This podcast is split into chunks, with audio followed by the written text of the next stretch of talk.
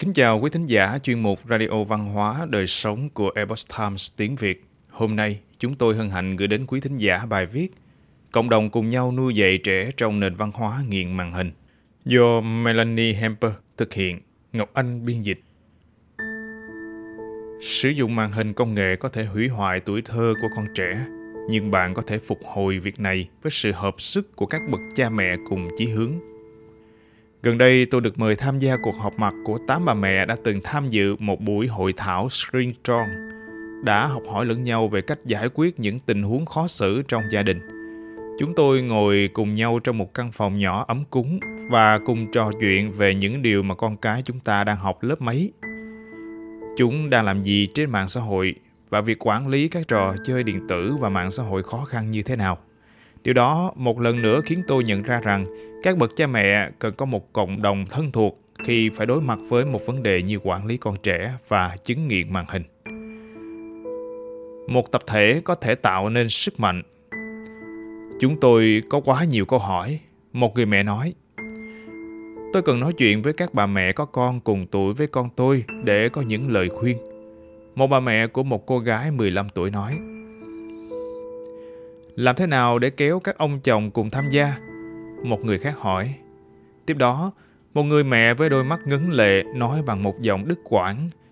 Tôi cảm thấy rất cô đơn, tôi rất bế tắc và cũng đã mắc rất nhiều sai lầm. Tôi chỉ có thể nói là tôi rất vui mừng được tham dự cùng mọi người ở đây. Sau chia sẻ mang tính động viên từ người mẹ ấy, một khoảng khắc im lặng bao trùm cả căn phòng. Và mọi người đều thừa nhận rằng tất cả đều cảm thấy bị cô lập và họ cần phải tham gia vào buổi chia sẻ này. Họ cần sự chia sẻ và hỗ trợ từ các bà mẹ khác. Họ muốn biết rằng họ không phải là những người duy nhất gặp vấn đề về quản lý sử dụng màn hình trong gia đình của mình. Tôi nhớ rất rõ tất cả những cảm xúc này khi đứa con đầu lòng của tôi đang vật lộn với chứng nghiện màn hình vào trò chơi điện tử. Tôi cũng cảm thấy bị cô lập và bế tắc. Tôi nhớ là mình đã hỏi tất cả bạn bè để được nhận sự giúp đỡ.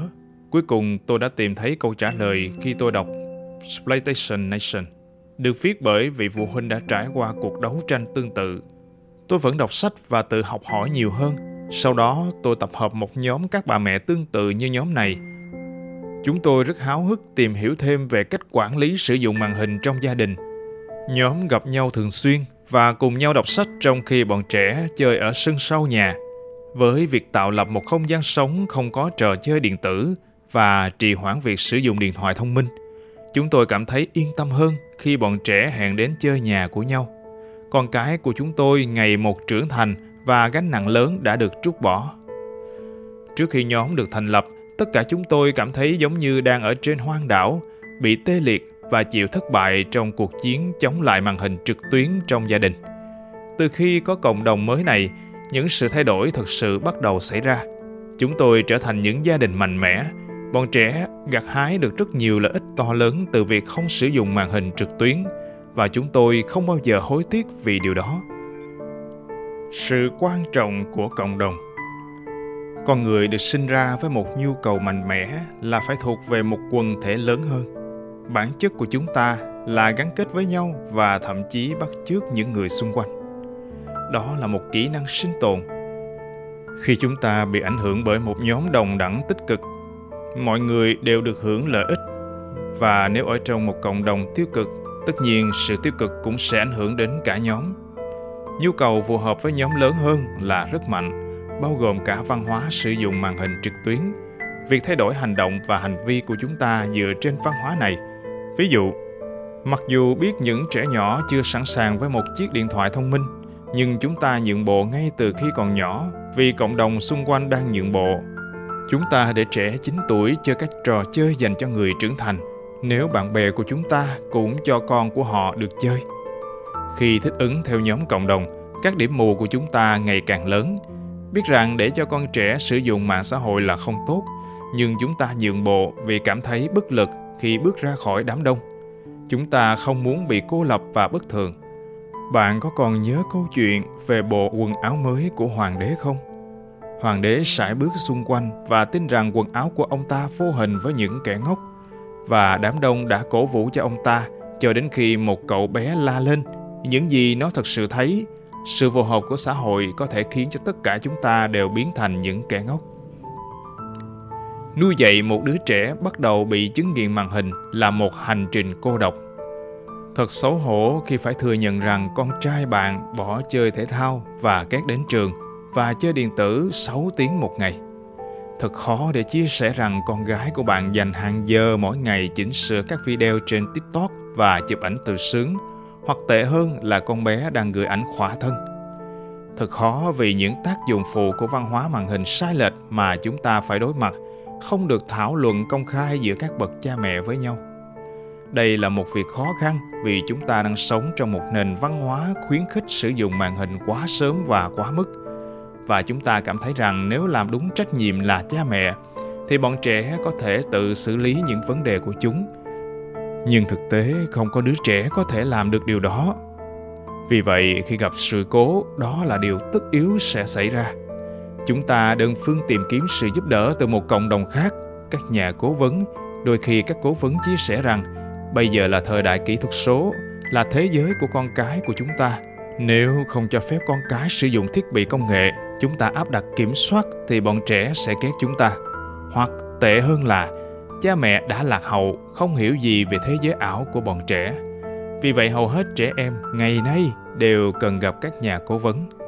Những ý kiến này không chính xác và cũng không dựa trên khoa học. Kết quả là chúng ta càng cảm thấy trống rỗng, bị cô lập và lo lắng hơn. Trong khi đó, các vấn đề của bọn trẻ gặp phải do chứng nghiện màn hình ngày càng tồi tệ hơn. Thay đổi tốt nhất bắt đầu từ một nhóm nhỏ. Bạn cảm thấy bị cô lập trong hành trình trì hoãn việc sử dụng màn hình công nghệ đối với con trẻ. Hình như con bạn là người duy nhất không có điện thoại.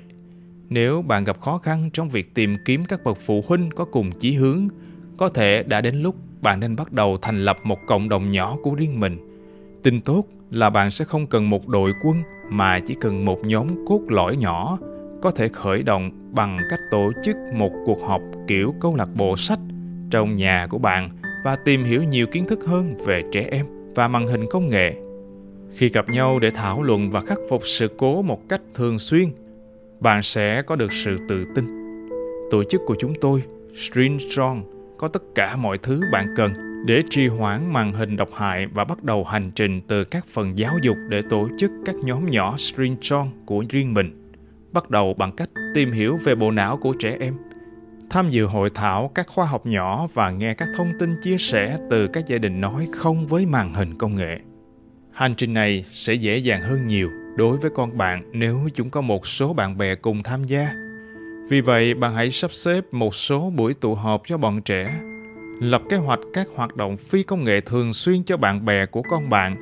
Một hoặc hai người bạn không sử dụng các thiết bị công nghệ là tất cả những đứa trẻ có thể vui vẻ khi chúng khởi động lại và chuyển đổi để loại bỏ những phiền nhiễu công nghệ ra khỏi cuộc sống của chúng. Gần đây tôi đã nói chuyện với một bà mẹ năm con, người mà đã có thể giữ cho con của cô không sử dụng màn hình công nghệ qua các năm học trung học. Tôi hỏi cô ấy bí mật để tránh nghiện màn hình là gì?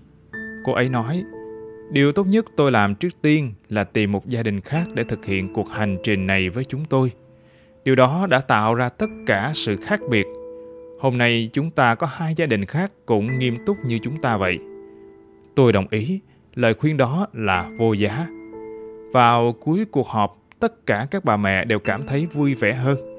Họ được động viên khuyến khích và họ đã có những người bạn mới để có thể gọi cho nhau khi cần hỗ trợ. Một số đã lên kế hoạch để các con trai của họ gặp nhau sau giờ học tại một công viên địa phương.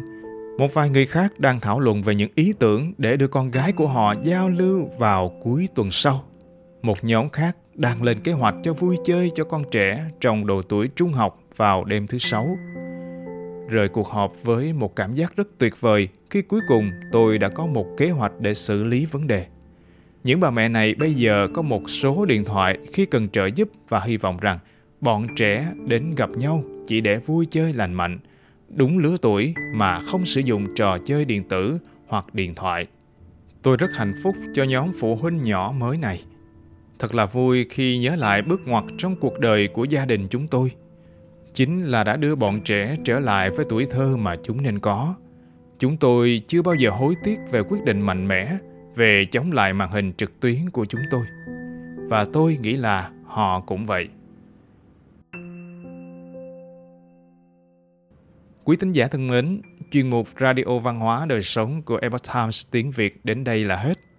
Để đọc các bài viết khác của chúng tôi, quý vị có thể truy cập vào trang web itviet.com. Cảm ơn quý vị đã lắng nghe. Chào tạm biệt và hẹn gặp lại quý vị trong chương trình lần sau.